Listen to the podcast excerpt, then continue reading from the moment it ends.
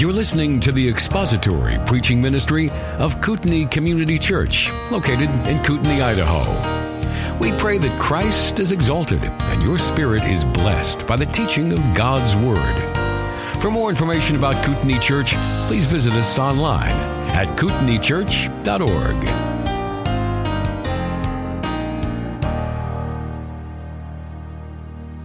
Now it's our privilege to worship God through the proclamation of His Word. So I invite you to open your Bibles to Colossians chapter 1. Colossians chapter 1. We're going to be looking at a passage this morning that will focus our attention, hopefully, on the person and work of Jesus Christ. Colossians chapter 1. We'll be looking at verses 15 through 20 in this great and powerful letter that was uh, given to these people who were struggling with heresy within their congregation. When the Lord Jesus Christ was well into his earthly ministry, he came to a point when he asked his disciples a very critical question. Before he asked them that question, though, he set them up with another question. He said to them, Who do people say that I am? They answered and said, Some say John the Baptist. Others say Elijah. Others say one of the prophets. In other words, the world has lots of different answers to this question, but none of them are right. And then he gets right down to it, and he asks them the question that confronts every single person on the planet. But who do you say that I am? And since that day that he first confronted his disciples, that same question has echoed down through the centuries and has radiated across geographic, cultural, social barriers, right down to our time here and now. As we know, Peter gave the correct answer. Peter said in response to that question of who do you say that I am? Matthew's account says Simon Peter answered and said, You are the Christ, the Son of the living God. And Jesus answered and said to him, Blessed are you, Simon Barjona, because flesh and blood did not reveal this to you, but my Father who is in heaven. In other words, most everyone out there in the world, most flesh and blood, has an opinion about who Jesus Christ is. But the answer must come from God Himself. One well known uh, song way back in the 70s, part of a rock opera called Jesus Christ Superstar, tried to answer this question. The uh, probably what became the uh, kind of the theme song of that rock opera said this: Jesus Christ, Jesus Christ, who are you? What have you sacrificed? Jesus Christ, superstar, do you think you're what they say you are? And later on in the opera, the character played, uh, the character of Mary Magdalene, sings a song to Jesus while he's sleeping. And it strongly implies a romantic relationship between the two. Song, as you remember, was made popular by pop singer Helen Reddy, right? It became wildly popular, hit the charts all over the world. And in that song, the lyrics say, I don't know how to love him, what to do, how to move him. And then, he's a man He's just a man. He's a man. He's just a man. And once again, the world gets it wrong. We're in that season of the year that as we approach Passover season here in a few weeks, Easter season, and where we celebrate the resurrection of our Lord and Savior Jesus Christ, you're going to be seeing, and I think some of them are already coming out now, the, the specials, the movies, the, the, uh, the History Channel or the A&E productions that are going to try to tell us who Jesus Christ really was. Sometimes they have things in their title like The Secret Code of, or the lost story of the real resurrection of the real Jesus Christ, right? You're going to hear them. They're come, they come out every year. Kind of strange that if it's the newly discovered truth, that all of a sudden they come out every year, right? After 2,000 years of having God's Word right here in, with us. But that's the way it is out there in the world. That's the way it is when you get your answers to that question from flesh and blood. If I need an answer to that question, Jesus asked his disciples that day, And we all need to answer that question. We're going to answer it one way or another. We need to go to the place that actually has the answer. God revealed the answer to Peter that day, and God has revealed the answer in His Word. And so that's what we're going to look at this morning in Colossians chapter 1. The answer to that question. Before we do, let's commit our time to our Lord and ask His blessing on our study. Father, we know that we are totally dependent on you for the answer to that question of who Jesus Christ is. Uh, we cannot go to the world. We cannot go to even much of the religious world, and even in the own our big tent circles of evangelicalism. Sometimes they even get it wrong. But we know, Father, that we can trust your word to reveal to us who your Son truly is. And so we ask your blessing on our study this morning, Father. Ask that you would overcome every weakness of the one speaking, for they are many and simply minister your word to every heart here and accomplish it, Father, for our joy, your glory. In Jesus' name we ask it. Amen. Again, this is a very interesting chapter in uh, Colossians, this passage, 15 through 20, and it's unique in, in several ways. One of the ways it's unique is it's been noticed for a long time by scholars that this is in the form of a hymn, a two stanza hymn about the person of Jesus Christ. And so uh, it's just simply a hymn about Jesus by the Apostle Paul. It's, uh, uh, it's in two stanzas, uh, like many songs or hymns are in s- separate stanzas, but they are also connected by a transition statement in verses 17 and 18a. Like uh, songs often are, there's a, cor- there's a, a a stanza and then there's a bridge that connects the two. And this is the very thing that this little transition statement does. It reaches back to the first stanza and it reaches forward to the first stanza. And so it forms a very interesting transition between these two stanzas. So what we're going to look at this morning is this hymn about Jesus in this letter by the apostle Paul. These six verses are very distinctive also by what is not here. In the first 14 verses of this letter, uh, Paul uses the plural personal pronoun, you or we, 15 times, but not at all in these six verses. He picks it up again, though, in verse 21, if you look in your text, where he then makes an application of this hymn to the Colossian Christians, where he says, And you who were once alienated. So in those six verses, he doesn't address anybody but Christ. And again, in the first 14 verses, he references various people eight times. He identifies himself as the author of the letter. He mentions Timothy, the saints, Epaphras, who was with him there in Rome as he wrote this from prison. Epaphras was probably the one that planted the church at Colossae. And he mentions the brothers. But in these 50, in these uh, verses 15 through 20, his focus is on the person and work of Jesus Christ and his relationship to the church. So in these six verses, the Apostle Paul, writing under the inspiration of the Holy Spirit, wants to present the Lord Jesus Christ for who he truly is, in part to counter the false teaching, the heresies that were common at that time in the, with the Colossian Christians, but also for all time, for all eternity, to answer that question with the right answer, an answer that comes from God. So let's look at this first stanza the first stanza, He is Lord of creation. Absolutely critical doctrine to understand. The entire Bible is predicated on the fact of creation. All true doctrine, all true sound orthodox biblical doctrine, no matter what doctrine you can uh, think of, is built on the foundation of the creation story in the Old Testament. And Paul says, First thing, in verse 15a, he is the image of the invisible God. The invisible, the image of the invisible God. He is fully God.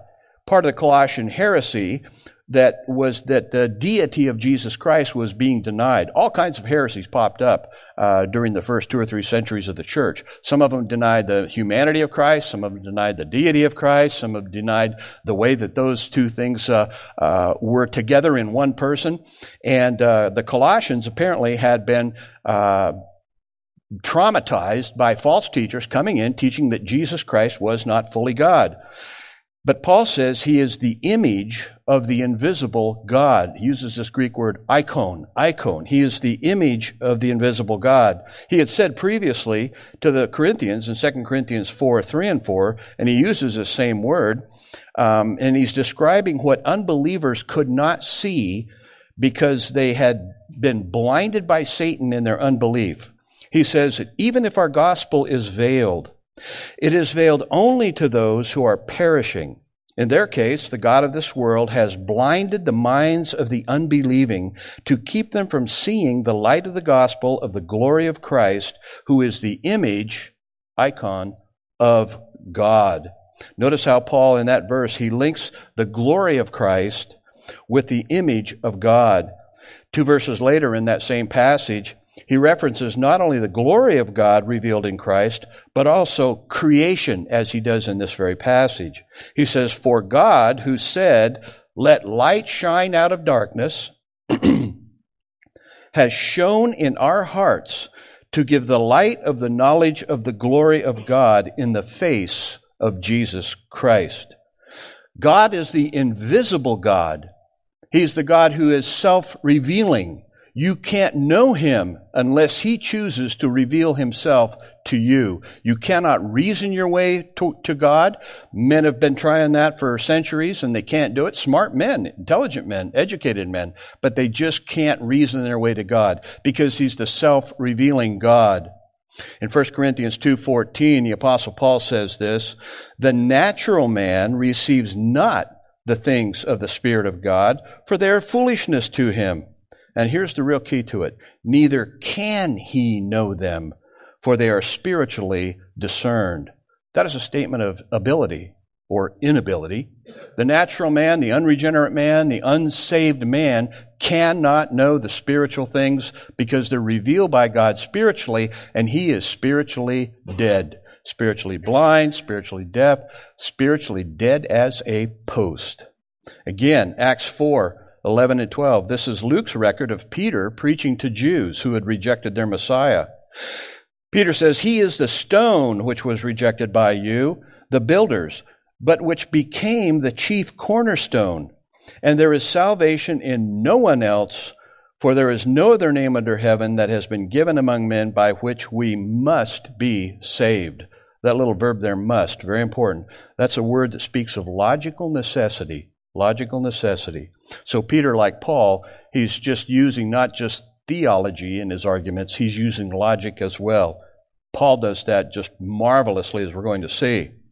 One commentator says it this way To say that Christ is the image of God is to say that in him the nature and being of God have been perfectly revealed, that in him the invisible has become visible.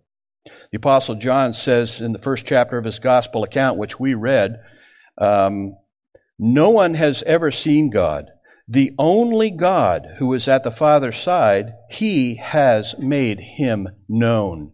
And he uses a word there that we get the word exegesis from, speaking of how we handle the text, to draw out of the text, to reveal what the text says. Christ is the exegesis, the, the uh, explanation of God, who he truly is. Later on in John's Gospel again, in 14.9, Jesus said, Whoever has seen me has seen the Father. So Jesus Christ is the full and complete image or icon or representation or reality of God because he is fully God. He also says in this same verse, he is preeminent over creation. Preeminent over creation. He says he is the image of the invisible God, the firstborn of all creation. The idea of the firstborn is the one who has preeminence, and it can have kind of a dual meaning. It's usually, as it sounds, the first person, the first son born in a family. But in Psalm 89, which is an exposition of the Davidic covenant, the psalmist says this in verse 27, and this is God speaking through him. He says, And I will make him the firstborn, and he uses the very same word here in the Greek Septuagint that is used here in the Greek text, prototokos. I will make him the firstborn, the highest of the kings of the earth. This is a reference to David, king of Israel, and ultimately to the one who would sit on the Davidic throne. We know that David was king, but then he died and a succession of kings all died, but there is coming a king who will sit on the Davidic throne who will never die, and he will sit on that throne and rule eternally. And remember, David was not the firstborn of his uh, siblings. Remember the story? How they had to sort their way down through to David, and uh, all of a sudden there he is. Well, the key to understanding it is the key to what God says. I will make him the firstborn, the preeminent one, the highest of the kings of the earth. One commentator says this In the Greco Roman context, in other words, the Greco Roman culture and world of the first century, Firstborn is also used as a legal term to refer to one who is the legal heir of his father's inheritance. So Jesus is the firstborn, the preeminent one, the one who will be and is the highest of all the kings of the earth. And verse 16 tells us why. Verse 16 says, For by him all things were created. Don't miss these little words in Scripture, little preposition like for, these words that speak about means or cause or result and so on. Very important. That's a causal word there. Why? He is the image of God, the invisible one, firstborn of all creation, because by him all things were created. Very simple reason that Jesus is preeminent over all of creation. Easy peasy, right? He created it all. This statement just absolutely, by the way, obliterates any false teaching concerning the idea that Jesus was a created being, like with the Watchtower Society, you know, the Jehovah's Witnesses. They say that Jesus was a one of the part of creation. Well, logically and theologically, Paul just just decimates that concept by this simple statement: He created it all in heaven and on earth. Part of the Colossian heresy probably was that, uh, well, okay, if God is uh, sovereign God over all of uh, creation, the material world, what about the immaterial world? What about the unseen realm of, of angelic beings and demons and that type of thing? Well, Paul just gathers all of that up and puts it under the hegemony of the sovereignty of Jesus Christ when he says, for by him all things were created in heaven and on earth, visible and invisible, whether thrones or dominions or rulers or authorities, all things were created through him and for him. One of the great Bible expositors and, and uh, theologians a couple of generations ago, uh, Brother Dave mentioned him this morning, Dr. Alvin McClain, in his classic book, The Greatness of the Kingdom. That's a, I also recommend that book. He points out that you need three things to have a kingdom. It's going to be a real kingdom, you have to have three things. And uh, he calls it uh, the ruler, okay? You have to have a ruler of the kingdom, and uh, you also have to have a ruler that has the right to rule. You can have all kinds of phonies and fakes come along, but unless they have the right to rule, they're not a legitimate ruler. And that ruler, who has a legitimate right to rule, has to rule over a realm. Okay? That's an easy way to remember it. Got to have a ruler, he has to have the right to rule, and he has to have a realm to rule over. Dr. McClain takes you right back to the beginning, Genesis 1 1. In the beginning, God, there's a ruler. Created, there's a right to rule. You make it, you own it, right? Pretty easy. You make it, you own it. What's the realm? In the beginning, God created the heavens and the earth. That's a little figure of speech in uh, Scripture. It's in the Old and New Testament called a merism, where, where the writer looks at the extremities of something, um, and uh, he doesn't mean to just talk about those two bookends, but he wants to include everything. Jesus identified himself as the Alpha and the Omega, and he uses the first and last letters of the Greek alphabet. He's that, but he's everything in between. It's simply a way of saying he created all that was created. Don't miss what Paul is saying here. Jesus Christ is the absolute sovereign Lord over all that is because he made all that is. And Paul's not the only New Testament writer to, to teach this. Um, Dave read through it. I want to repeat the first verse of John's Gospel. In the beginning was the Word. Now, John's a Jewish believer. He's writing to Jewish people. So, the minute he says in the beginning, they would have immediately thought of the first verse in their Bible, the uh, Pentateuch, right? First verse of the Bible. It's back to creation. In the beginning was the Word. And the Word was with God. And the Word was God. He was in the beginning with God. All things were made through him, and without him was not anything made that was made. That is a statement of the eternality of the one who created all things. He had to pre-exist everything because he made everything. And to counter the false teachers, again, who would denying his power over the spirit world, he just gathers everything up, visible and invisible. This covers all the false gods and all false spirits, anything out there that you can't see. Thrones, dominions, rulers, or, or authorities. Jesus Christ created all things. And then at the end of 16, 16b, all things were created through him. And this is the part I really like. This is fascinating and for him. He created it all for himself. He's the heir of all creation. Okay? He created it all. He's fully God. He's preeminent over creation. He created it all, and he created it all for himself. For him. One day he's going to come back, and he's going to come back physically, and he's coming back to this earth, and he's going to set right what was lost. You ladies, please forgive my football analogy, okay? Adam, the first Adam, he fumbled the football, okay? Jesus is going to take it to the house and he's going to do it over creation. This planet is just not going to sort of spin off into eternity and disappear someplace with all of the evil going on and all of the, the corruption and perversion and sin. No, he's coming back. He's coming back here and he's going to set things right. New Testament scholar and commentator F. F. Bruce one of the premier New Testament scholars in the late 20th century, he says this For those who have been redeemed by Christ, the universe has no ultimate terrors.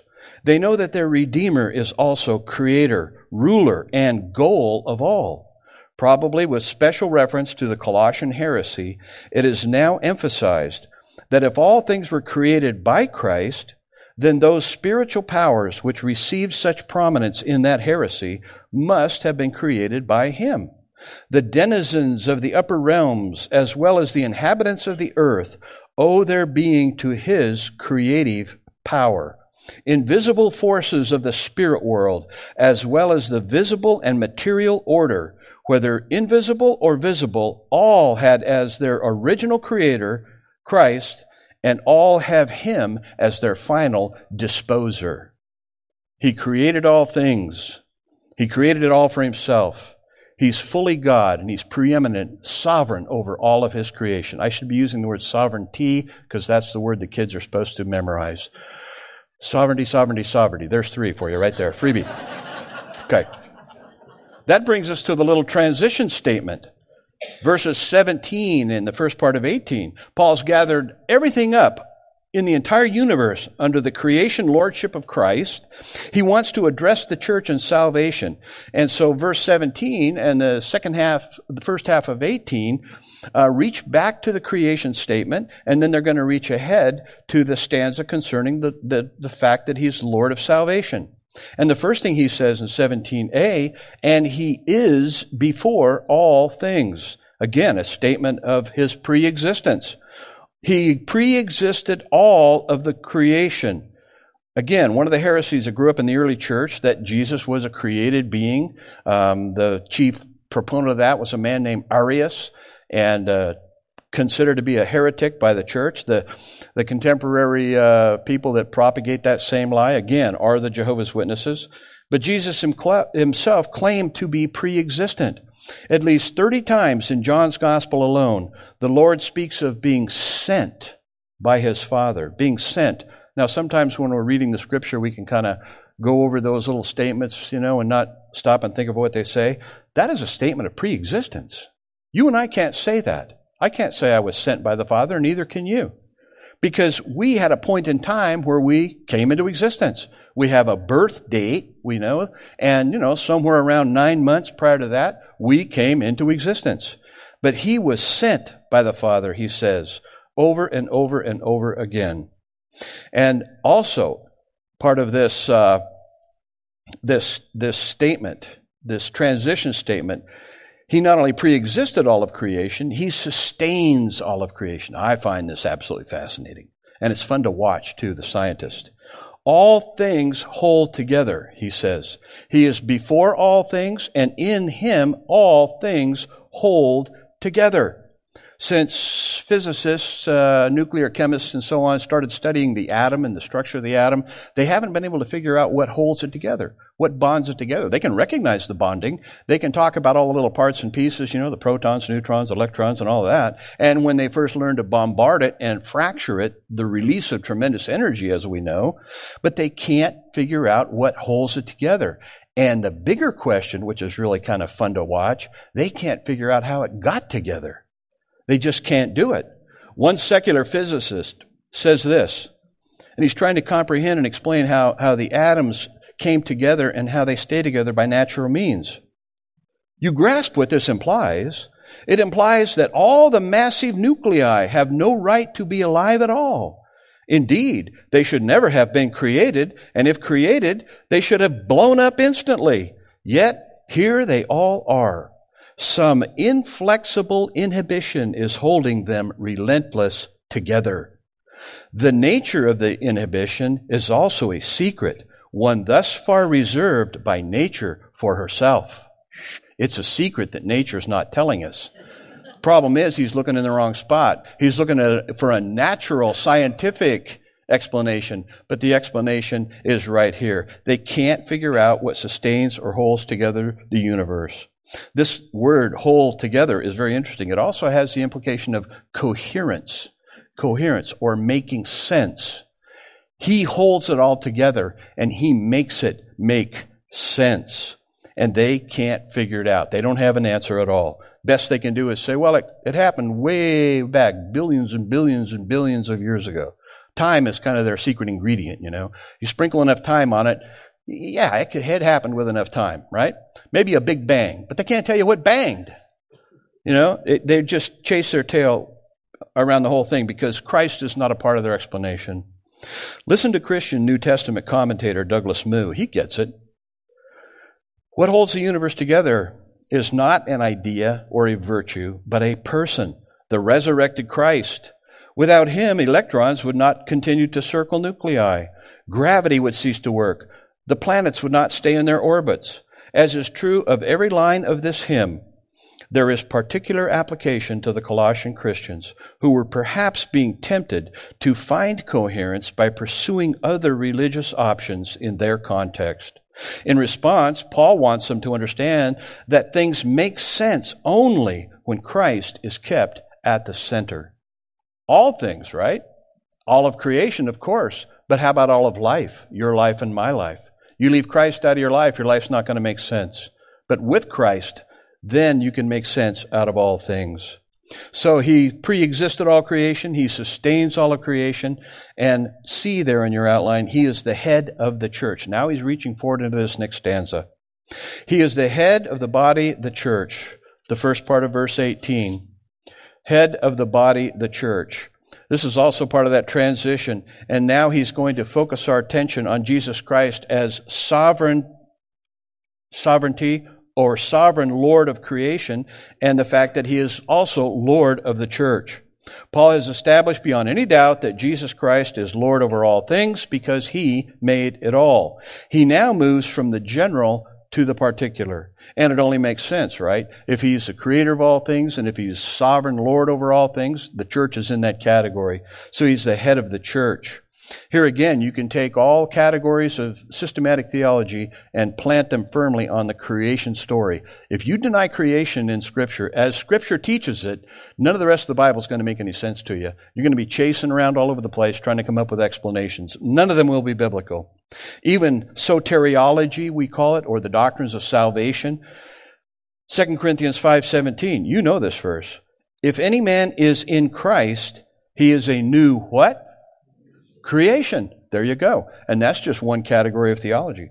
Paul uses the same imagery, the imagery, the metaphor of the body, to talk about believers being in Christ and how we are part of the body of Christ if we are, if we have come to Him through faith in Christ alone. And so he is not only the one who preexisted all of creation and he made everything, he is the head of the church, the body of Christ. He says that. Look at verse 24 in your, in your Bibles. He says, Now I rejoice in my sufferings for your sake, and in my flesh I am filling up what is lacking in Christ's afflictions for the sake of his body, that is, the church. He sustains all of creation, and he is the Lord over the church. Um, very fascinating to see how Paul then argues and applies this to the church. Stanza two, he is Lord of salvation. We move into the discussion of the salvation that Christ has provided for the church that he is the head of. And so he says first, he is the beginning of the church. This means that Jesus Christ is the founder, the originator of the church. All those baptized into the body of Christ, both Jew and Gentile, are members of the church, the body of Christ. And without him, there would be no church. And we also know, and Paul says it here in verse 8, verse 18, see, he is not only the head of the body of the church, he is the beginning, the firstborn from the dead. Uh, he, he, is uh, the one who entered into the realm of the dead, and he was the first one to be raised out of the dead. So he's the firstborn of those who are dead, which makes him the preeminent one of the church. Firstborn, it's the exact same word that Paul uses up in the first stanza, prototokos, the preeminent one, the first one. And uh, the purpose of the statement is that he might be preeminent, that he might be preeminent, that he might be the first one. So, he's Lord of salvation because he is the beginning of the church. He's also the preeminent one, as he has said before. And again, he's going to make reference to the deity of Christ. He is the fullness of God in verse 19. And again, it's a statement of cause because in him all the fullness of God was pleased to dwell. Paul, again, he may be referencing the false teachers and the false uh, system that was plaguing the Colossian church because some of them were trying to say, well, you, and remember, they were Gentile Christians. That little area there in uh, the the Lycus Valley of what is now Western Turkey. There were three those three churches: Hierapolis, Laodicea, and Colossae. They were Gentile churches. The Judaizers would often come in and say, "Well, sure, you Gentiles can be saved, you can be justified." As long as you add the Mosaic law and the rite of circumcision. And Paul, you know, I mean, he just would go nuts with that because Paul taught, no, Justification, salvation is by faith alone in Christ alone, right? And so this may be Paul co opting some of their language. You're not quite full, you're not quite complete. And Paul argues it this way He says, In him all the fullness of God was pleased to dwell. If you're in Christ and He's the fullness of God, then in your faith is in Him alone, you have everything necessary for salvation. There is nothing to add and he is the fullness. So he's probably using their language. Down in verse, uh, look at verse 8 of chapter 2. And again, he's applying this truth to the Colossian Christians. We can take it to heart as well. See to it that no one takes you captive by philosophy and empty deceit. If you're chasing after philosophy and you're a Christian, you're being taken captive. Okay? Simple as that. According to human tradition according to the elemental spirits of the world and not according to Christ. Why, Paul? Verse 9. For in him the whole fullness of deity dwells bodily. There's a statement of the deity of Christ and also his uh, humanity. He's fully God and fully man. He's not a good 50 50 blend of each one. No, he's fully God and fully man. And so, he is the fullness of God. And if you're in Christ, if your faith is in Jesus Christ, you have all that you need for salvation. He's Lord of salvation because he's fully God. And because he is fully God, he was able to accomplish that great work on the cross. And he became, and this is D, the reconciler of all things. For in him all the fullness of God was pleased to dwell, and through him to reconcile to himself all things, whether on earth or in heaven, making peace by the blood of his cross. He's not only the creator of all things, and he will reconcile all things to God.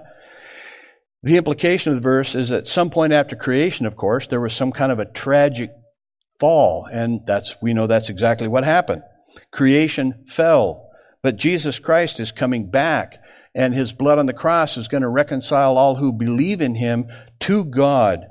His plan of redemption is going to reverse the curse. One day there will be a new heaven and a new earth, and one day all who believe in him will be resurrected. Will follow him in his resurrection. Remember, you were not only baptized into his death, you were baptized into his death, burial, and what? His resurrection. Absolute full identity with him. If you're a Christian today, you can trust that one day, when this life is over, you will be in his presence. And that's exactly what Paul says making peace by the blood of his cross. And then he applies this down in verse 21. He says, And you, who once were alienated and hostile in mind, doing evil deeds, he has now reconciled in his body of flesh by his death. Why, Paul? In order to present you holy and blameless and above reproach before him. You can count on that if you're a believer in Jesus Christ. You will stand before him holy, blameless, and above reproach. If you die in your sins, having never trusted Christ, you will stand before him as well. But instead of standing before him having him as your Savior, he will be your judge. Everybody will be raised from the dead. Read Revelation chapter 20, verse 11 and following. The sea will give up its dead, and those people will stand before him as well.